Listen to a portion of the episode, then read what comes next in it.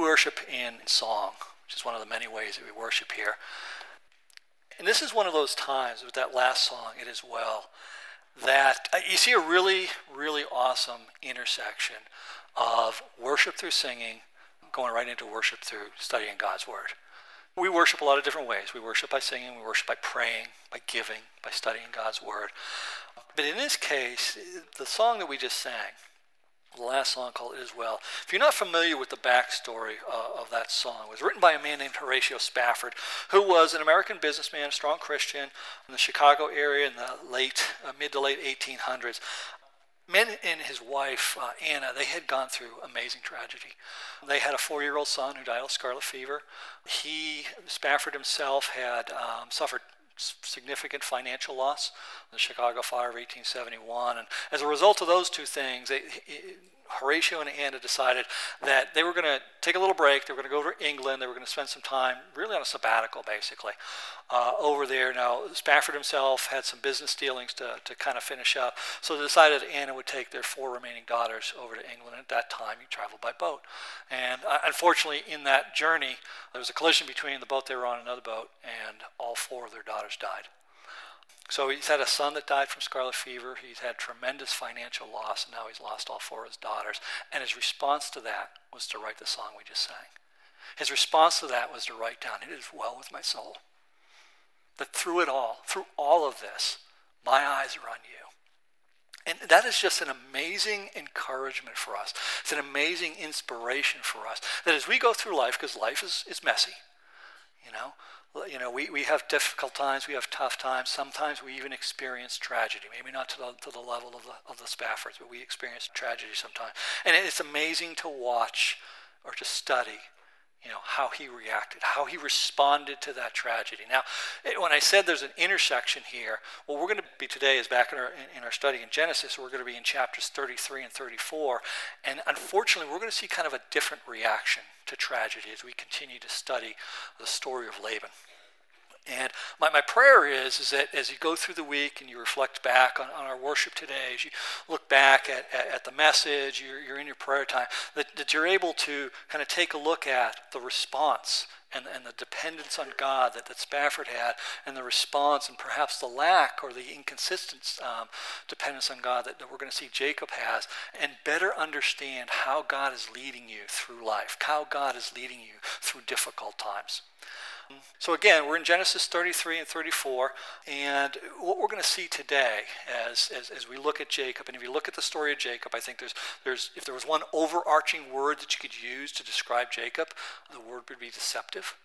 You know, he's, a deceiver. I mean, God has chosen him. God has worked through him mightily, uh, and will continue to work through him mightily. There, there, he has victories in life, but he has been a very deceptive person through many of the stories we see. And what we're going to see today in, in these passages is that there is a tragic cost to deception. There's always a cost when we deceive. And uh, so where we are, we, we, you know, Jacob has just, uh, he's moving back uh, into, he's been told by God to move back into uh, the land of his family. Uh, he's been up uh, for over 20 years, up with his uncle and now father-in-law Laban, uh, deceiving and being deceived in that period of time. And he's coming back now. he has just, at the end of chapter 32, he spent an entire night wrestling with God, literally, in, an amazing way. and now he is coming to reconcile, to, to get back together with his brother Esau, who when we last saw Esau, Esau was vowing to kill Jacob. Okay, so that's where we're going to pick up, and we're going to see several things in here. And the first first point we're going to see is that Jacob and Esau do reunite. We see that in Genesis 33, verses 1 through 11. Now, before I put the, the, the verses up here, um, there's a ton of, of scripture. There's a ton of text in these two passages, these two chapters today. Actually, 51 verses. We're, we can not go through them all. So if you look up here and you go, hey, there's a, there's a sentence or two missing. Yeah, there is. That's okay. Okay, what we hit was the, the major major teaching points, the major points of the story. I just encourage you through the week to kind of go back and maybe pick up the rest of it. But you're, you're not missing anything by what we, what we took out here. So let's, let's read Genesis 30, 33, portions of 1, 11, 1 through 11 together here and see what happens. So Jacob lifted up his eyes and looked, and behold, Esau was coming, and 400 men with him. But Esau ran to him and met him, ran to meet him and embraced him and fell on his neck and kissed him, and they wept. Esau said, What do you mean by all this company I have met? Jacob answered, To find favor in the sight of my Lord, my Lord being uh, Esau. But Esau said, I have enough, my brother. Keep, keep what you have for yourself. Jacob said, No, please. If I have found favor in your sight, then accept my present from my hand. Thus he urged him, and he took it. Now, eh, eh, eh, when you read the story of Jacob, especially as he's, he's coming home in this portion, Jacob is fearing the worst as he's coming home. Because again, he had stolen a blessing through deception that should have been Esau's. And Esau vowed to kill him.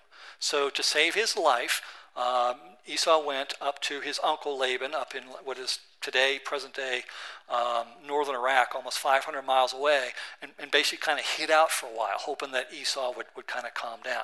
And, and when Esau makes the asks the question. He says, what, what, what is all this company I have seen?"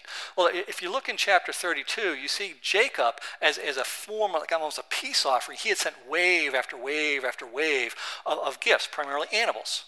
You know, he had become very prosperous, and he sent him to to, uh, to, to, to, to, Esau to, to, to show, try and get favor in his sight. Um, and it's kind of interesting. Um, it's almost kind of a back and forth, kind of a goofy back and forth with them. Part of it's cultural. But you know, here, here's Esau. He's received all these all these gifts, all these animals, and the first thing he says to uh, to uh, after he reunites and embraces with Jacob, he goes, "What's all this stuff?" Like he doesn't know what you know goats and, and sheep and all this stuff are. And, and then there's this kind of goofy, um, "Oh, I, I, please take it." Oh, but I couldn't. Oh, but I might insist. Oh, but I couldn't possibly. You know, it's kind of back and forth, kind of goofy. You know, and eventually we see that Jacob insisted and he took it. And there's a reason that Jacob insisted, and it, it gets to cultural at the time, was you didn't accept a gift from an enemy. So until Esau accepted the gift and said, I will take it, Jacob didn't know whether he was they were friendly, whether they were okay, whether he was still going to kill him. So this was very important to, to Esau. Uh, excuse me, to Jacob. But the thing that Jacob didn't know was that God had already changed Esau's heart. Again, if you, if you go back to chapter 27, Esau is vowing to kill him. He's crying out, he's screaming, I'm going to kill this guy as soon as my dad dies. You know, and then we come back to, up to chapter 33, and they're embracing together. They're, they're, they're hugging as brothers. They're weeping in joy over being back together. You'll notice there's absolutely no mention whatsoever of the previous hurts, the previous deception that Jacob had inflicted on him. And the reason for that is when God changes our hearts, when it's over, it's over. We don't have to revisit things. We don't have to you know, dig up old bones. We don't have to dig up the old hurts. It's done. Jacob had sinned greatly. I mean, he stole a blessing that didn't belong to him through a pretty elaborate um, deception. And his burdens was repentance. His burdens was, was to, to accept and acknowledge that he had sinned and ask for forgiveness. Esau's burden was to give that forgiveness. And let, let's be honest here. The only reason they're able to reunite is because Esau gave that forgiveness. If he didn't, none of this happens that we just read. Now, Esau, or excuse me, today we, we live to put it best, in a very easily offended society. I mean, like, we can get offended at, like, anything, you know? And it, unfortunately, we're kind of to the point almost where, like, forgiveness is a sign of weakness. Like, you, you can't, I mean, if you, if you forgive and give it up and everything, oh, man, you're, you're giving up ground you shouldn't be given. And, like, nothing could be more wrong. I mean, that's, that's, that's a horrible idea. Because we have to understand when sin happens, yeah, we need to recognize it. We need to call it out for what it is.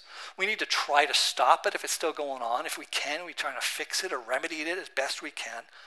But we also need to forgive and reconcile. Doesn't mean we accept the sin. It doesn't mean we tolerate it. We say it's okay. It means we heal and then we move through it. We don't stay stuck in it. And that's an important thing to understand. Now, for us, forgiveness requires that we give up something. Maybe we're giving up our anger.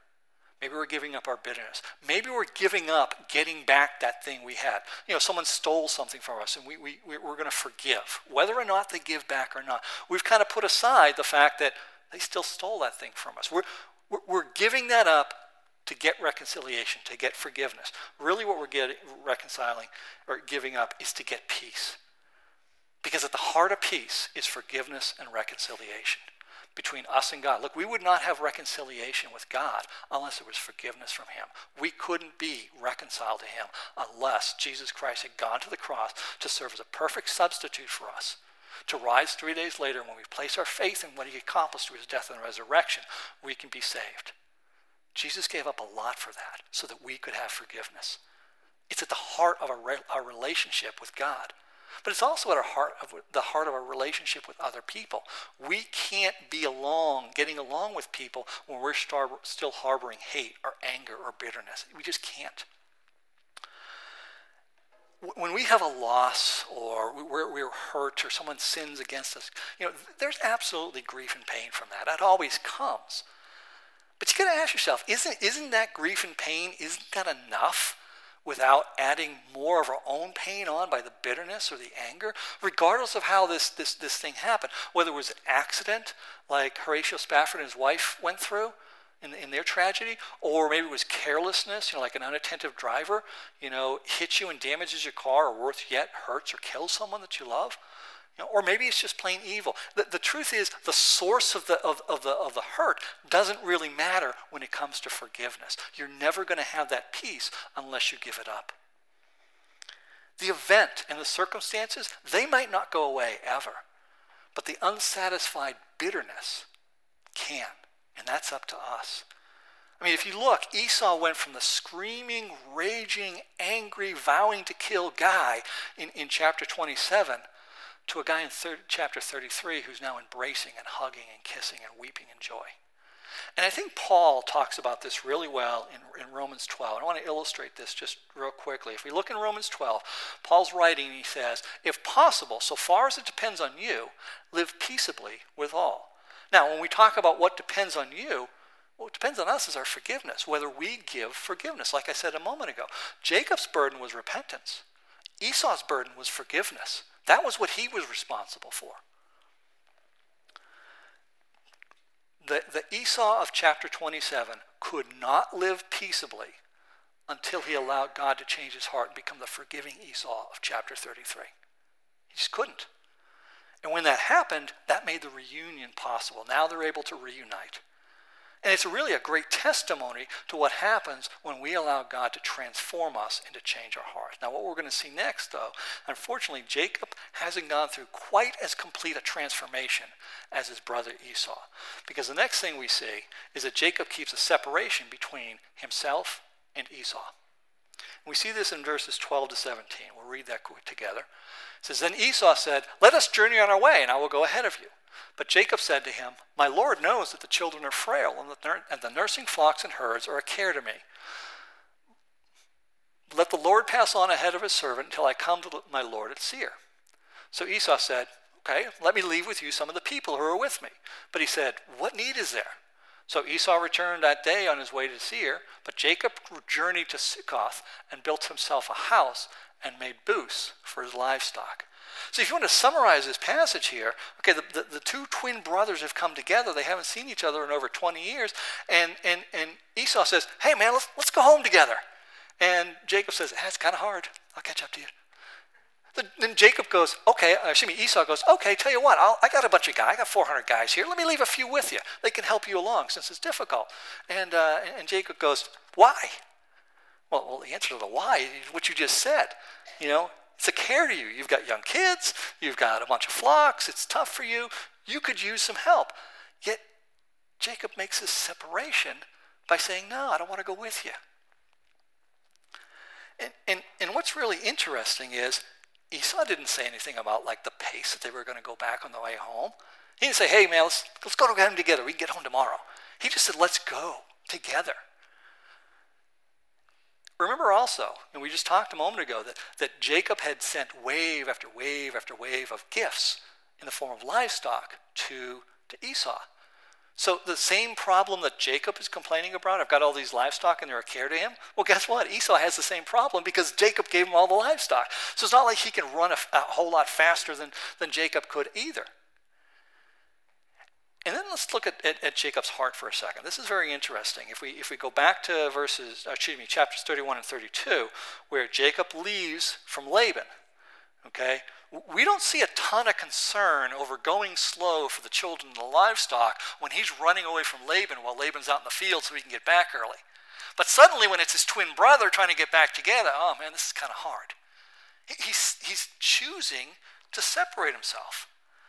So I think there's a couple of points that we really want to learn out of this.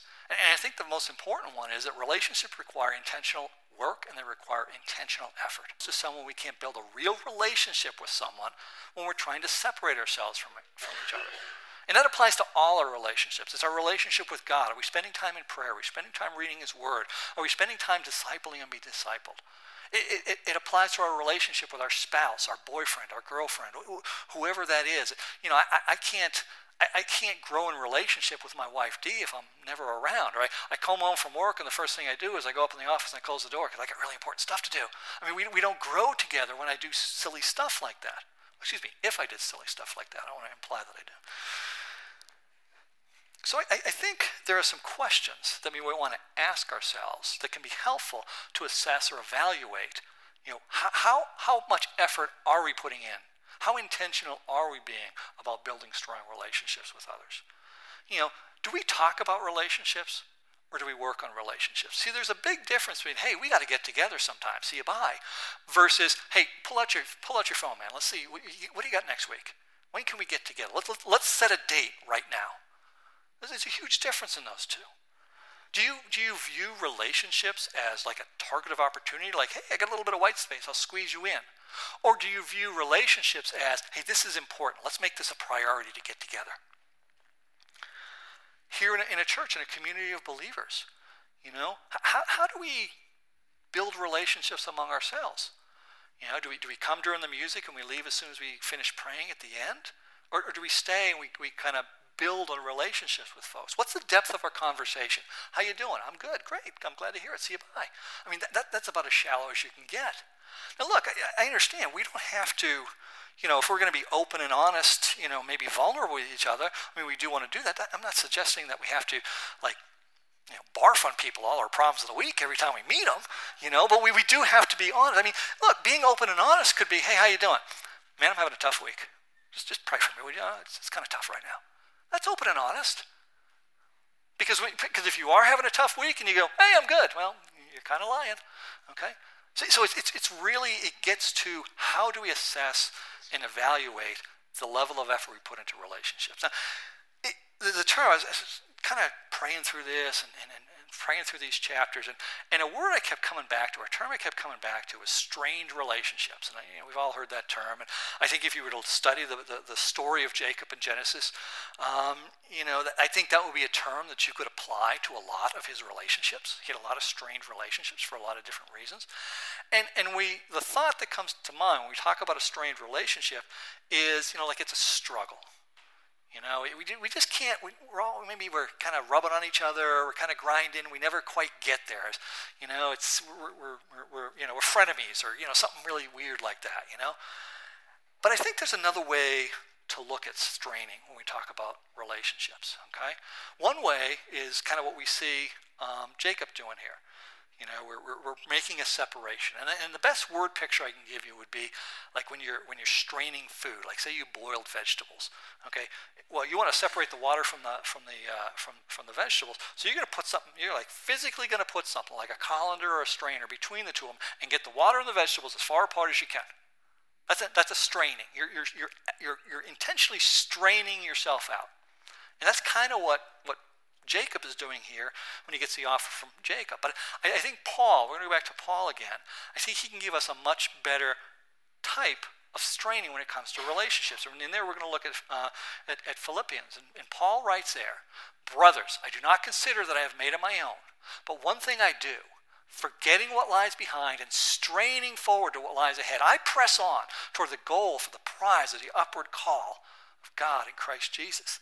I mean, what Paul's saying here is I'm not going to allow myself to get bogged down in the past. I know it's there, but I'm going to focus on what can be. I'm going to focus on the future. I'm going to focus on what will be. Maybe another word picture for you might be, you know, the relative size or if, like I got it. We, we, we do want to know kind of what's behind us and maybe what we saw, you know, before. So we've got a, a rear view mirror. But what we're more focused on is what's in front of us. We've got that big picture. Okay, there's a reason that the relative size of a window, a front windshield, and a, and a, and a mirror, a rear view mirror, you know, are, are, are, such different size. And I think Paul's describing that very well here. Paul's saying, look, I'm not giving up. I am committed to moving forward. I'm going to strain and, and provide effort all the way through this thing. And what's kind of sad in a way is if you look at chapter 32, this is exactly what uh, Jacob did the night he wrestled with God. He wrestled all night and strained with him all night. But now we come forward to 33, and it's his twin brother, and he's straining in the exact opposite direction. He made a choice. It's, this is a choice that we have. In this case, the choice that, that, that, that Jacob made just to, to strain apart from his brother is what leads him right back into trouble. What we see here is that Jacob disobeys God and he breaks his word to Esau. Now, I want to look back for a minute at Genesis 31. I'm sorry, I want to read the passage first. Um, so it, it, here's uh, Genesis 33, 18 to 20. And here we see that Jacob came safely to the city of Shechem, which is in the land of Canaan, on his way from Padan Aram, and he camped before the city. And from the sons of Hamor, Shechem's father, he bought for a hundred pieces of money the piece, on, piece of land on which he had pitched his tent. There he erected an altar and called it El Elohe Israel. Now, now I want to go back to Genesis 31 for a second. I want to look and see what God had told Jacob just a little bit ago. And here he says, And Jacob saw that Laban did not regard him with favor as before. Then the Lord said to Jacob, Return to the land of your fathers and to your kindred, and I will be with you. God's saying, Go home, and when you go home, I'm going to be with you. I mean, Jacob has spent 20 years, over 20 years, being deceived by Laban, doing a little deception of his own, not being able to be with his family. Okay? And, and God's basically saying, hey, I'm freeing you from all that because I'm going to protect, I'm with you. I'm going to, I've got you. Go home and be with your family. Now, I want to show you real, real quick here what he actually did. So this map is kind of a map at the time. Excuse me. And if you look up in the in the top there, that big oval that looks like a like, kind of like a football, Okay? You've got three city circles. You got Peniel, that was where in chapter 32 uh, Jacob wrestled with God the night before. Okay? He said he went to Succoth and then he bought land before Shechem. All right, well, where his dad is, where Isaac is, and, and Isaac is still alive at this point. Isaac is down in Beersheba, down in that left circle, bottom left circle there. Now, where, where Esau is from, he's moved, you know, Mount Seir, the Seir uh, region is down in the lower right. Okay? He's 75 to 80 miles from dad, and he's, depending on which way you went around the Dead Sea from there, you know, he's like 90 to 100 miles from, from Esau. He's not anywhere close to where God told him to go. Jacob made a promise to Esau. He said, I will come to you in Seir. But he buys land, he builds structures. God called him you know, to go home. He stays 75 miles away. Now, it does say in there he built an altar and he, and he dedicated it to, God, but he did it in a place where God had not told him to go. I mean, building an altar in Beersheba or Seir down, down where he was supposed to be, I mean, that might have been worshipful. It might have been God honoring for him. But building an, an altar while you're disobeying God, you're still disobeying God. And, and, and, by the way, you know, this, this term, it wasn't like it was a delayed disobedience because there's no such thing as delayed disobedience. Okay? The delay, that's part of your disobedience. Okay? You either obey or you disobey. When God calls us to do something or stop doing something, we have a decision to make, just like Esau did. So let's, bring it forward and, and kind of make it a little practical for us for a minute. Let's apply it to us and ask ourselves some questions. So God may be calling us. What, what are things that God might be calling us to? Is he asking us to or calling us to spend more time in prayer, spend more time reading the Bible? Getting to know Him better, understanding how He wants to change us and transform us and get closer to us? Is He calling us to serve in a specific way? Maybe He's calling us to just start to serve. Is God calling us to share a witness, maybe even with a specific person, but to live out a life that witnesses the greatness of living under in Christ? Is He asking us to be more intentional and consistent in leading someone? Now, those are, the, those are examples of things God could be calling us to that we might want to spend some time just taking a look at. Are, are we really being obedient? But He could also be calling us to stop certain things. You know, is He calling us to stop and put aside bitterness or anger? You know, or calling us to stop with some form of substance abuse, pride, sexual sin. I mean, it could be any number of things. Folks, nowhere in the Bible do we see an example where God calls someone to something.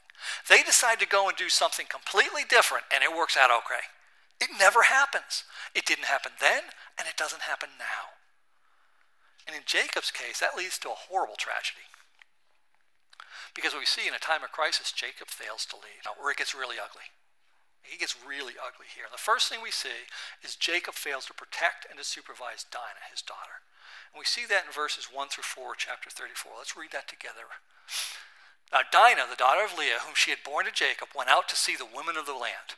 And when Shechem, the son of Hamor, the Hivite, the prince of the land, saw her, he seized her and lay with her and humiliated her. And his son and his soul was drawn to Dinah, the daughter of Jacob. He loved the young woman and spoke tenderly to her. So Shechem spoke to his father Hamor, saying, Get this girl from my wife.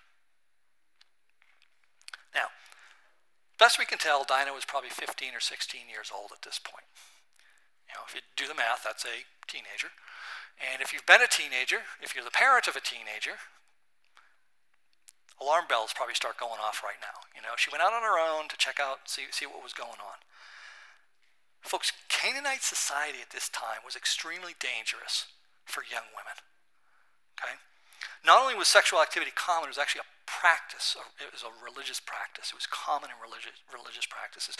Women out alone were very unsafe. We just saw what, what, what Shechem did was not uncommon. Women could just be grabbed. Rape was common. Jacob and Leah had lived in this area long enough to know what the environment they had their children in. And, and when it says she went out to see the women of the land, okay, think, think of your teenagers, you know? We, we get to a new place. Hey, I'm going to see what's going on. I'm going to make some friends. I'm going to see how it goes, you know? Extremely dangerous. She did it all by herself. Look, teenagers, I got it. They're curious. They push the envelope, but they're also very naive to the dangers that are around them.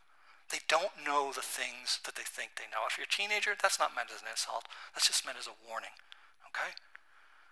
Now, if there was ever a time, if you, if you, kind of take that whole thing in context, if there was ever a time that screamed for extra care, extra supervision, extra parenting from Jacob and Leah, this would probably be it. But they don't get it. Now, I want to be very clear. This does not in any way excuse Shechem. Shechem is 100% responsible for his sin, for the horrible, disgusting things that he did, and the equally disgraceful attitude he has towards Dinah as if now, you know, he's going to go have dad buy her for him like she's some type of property, like she's a piece of property. Look, this guy's a piece of work. I got it. He is 100% responsible for his sin, for what he did. But if Jacob had simply followed God, and led his family the way God told him to, Dinah never would have been anywhere around there for any of this to happen.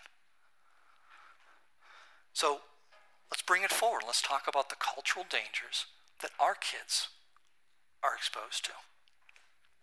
You know, drugs, sex, drinking, vaping, juuling, you know, really stupid stunts like the Tide Pod Challenge online dangers like cyberbullying, cyber predators, online pornography. There's a reason we put boundaries around our kids.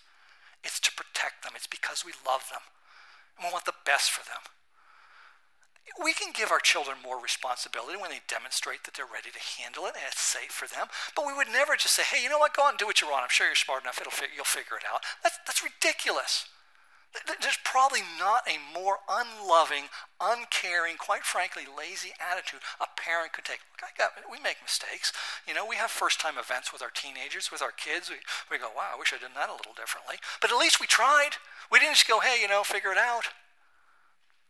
And uh, look, parents, I know this is hard. I raised a teenager. Of fact, I was a single parent of a teenager. But the safety and the well-being of our children has to be more important to us than their approval of our parenting at that point in their young lives. It just does. You know, if, if you're concerned about what your, your children are going to get mad at you, look, there's no other way I can say it. You just got to weather that storm.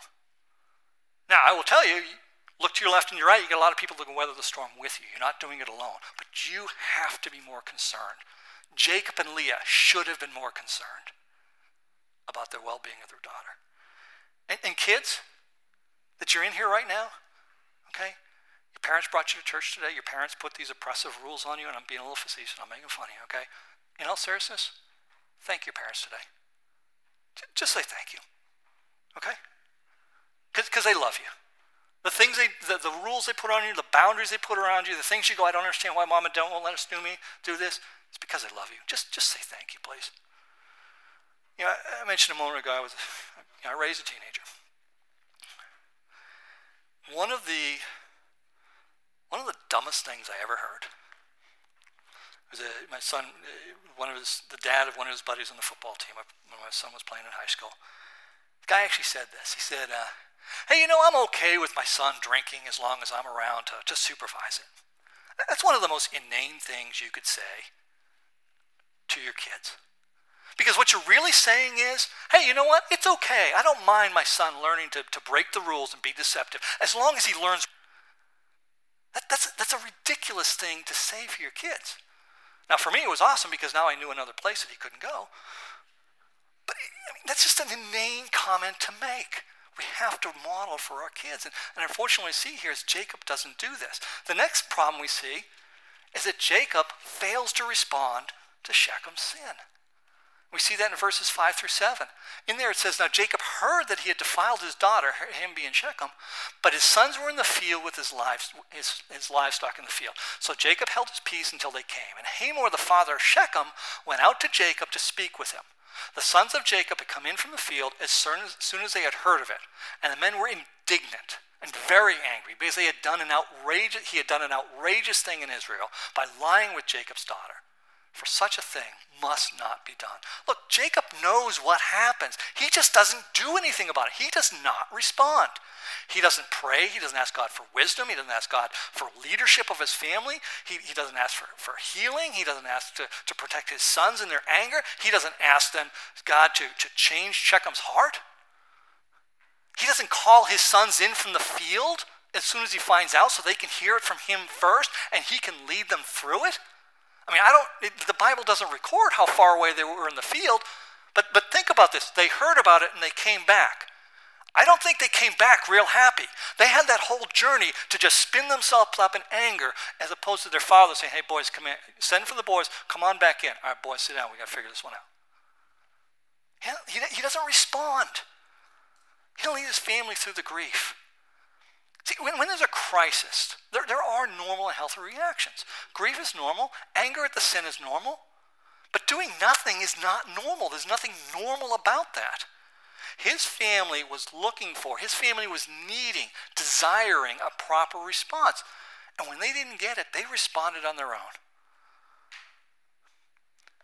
And what we see is, when they did, he failed to lead his sons through their anger. And is, we're going to break into a, a, couple of verses here to kind of take a look at this. The first we're going to look at is verses 8 through 12. And what we see there is it says, But Hamor spoke with them, saying, The son of my son Shechem longs for your daughter. Please give her to him to be his wife. Make marriages with us. You shall dwell with us, and the land shall be open to you. Dwell and trade in it, and get property in it. Shechem also said to, to her father and brothers, Let me find favor in your eyes. Whatever you say to me, I will give. I will give whatever you say to me. Give me the young woman to be my wife. Folks, when, when, when God gives us a role to lead, regardless of what that is, whether it's a parent, a friend, in a work environment, manager, whatever, we've got a responsibility to lead. Jacob was taught by his father Isaac not to intermarry with the Canaanites. He was called by God to return home to his father, the land of his fathers. Yet here he is just kind of looking on, you know, participating in this marriage negotiation with the father of the guy who just raped his daughter. That's inane. And, and his sons, his sons are pretty upset right now, and, and rightfully so.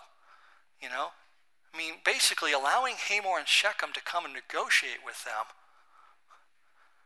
it, it, it's only making things worse. I mean, there needs to be a cooling off period. There needs to be a leadership from, uh, from, from Jacob here. This is a point where, where, as a father, Jacob needs to just shut down the conversation. Folks, there's times as a parent, as a leader, where you just got to stop things before they spiral out of control. You know, I, I would t- I've had conversations with my son, and, and we do this as parents. We might do this at work. You know, I said, son, I know you don't agree with me. I know you're mad, but we're not talking about this anymore right now. We're, we're going to back off. We'll, re- engage on this later before things, get, things go off the rails. And, and that's what Jacob needed to do here, but he didn't. He needs to get his sons out of there and start healing, but he doesn't. He just sits by without doing nothing. And folks, when there's a lack of leadership, when there's a void in leadership, it will always be filled by somebody, good or bad. And we see this happen in the next set of verses. See that in 13 through 17, where it says, The sons of Jacob answered Shechem and his father deceitfully because he had defiled their sister Dinah. They said to him, We cannot do this thing to give our sister to one who is uncircumcised, for that would be a disgrace to us.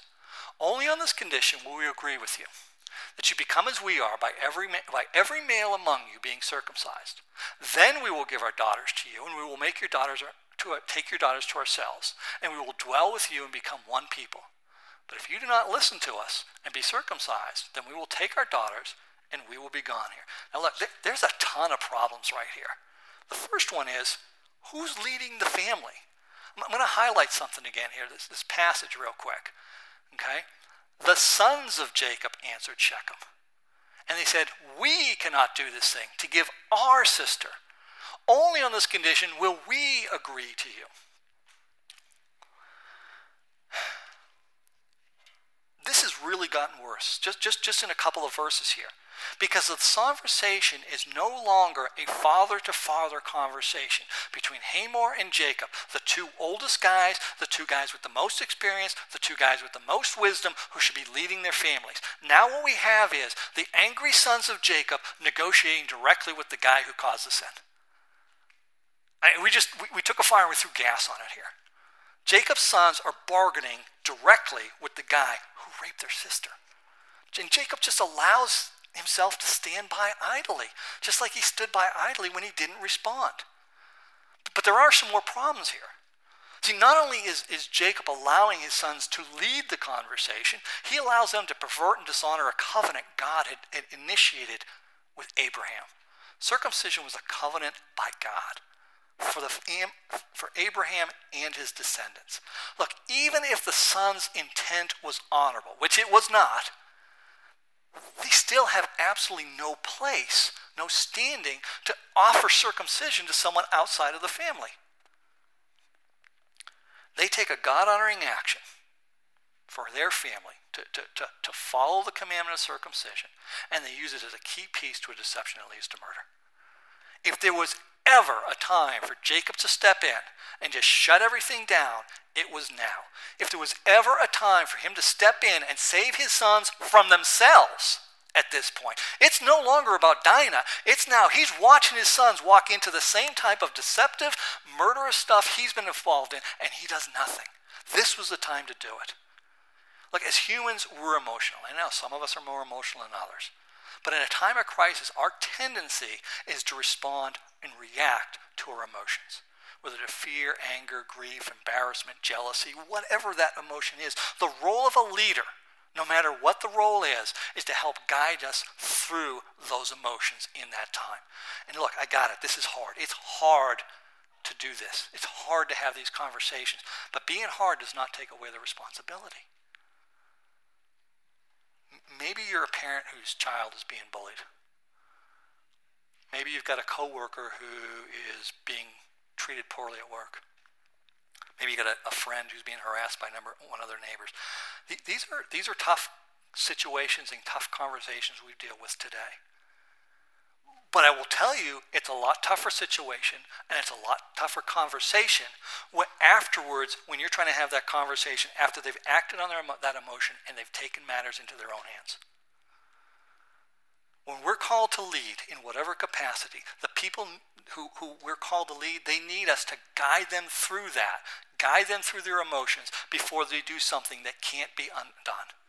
Because when we act out of raw emotion, when we act out of anger, the result is almost always more sin and always more suffering. And that's exactly what we see next. On the third day, so we're talking about the third day, they've had this little negotiation be circumcised and, and, we'll be together. Okay, three days after that, on the third day when they were sore, that's the, the folks in Shechem, two of the sons of Jacob, Simeon and Levi, came against the city while it felt secure and killed all the males. They killed Hamor and his son Shechem with the sword and took Dinah out of Shechem's house. The sons of Jacob plundered the city because they had defiled their sister. They took their flocks and their herds and whatever was in the city and the field, all their wealth, all their little ones, all, all their wives, all that was in the houses, they captured and plundered. Look, th- this was not some type of spontaneous reaction. You know, like they, the sons woke up on the third day and went, wow, hey, man, how convenient. These guys are all incapacitated.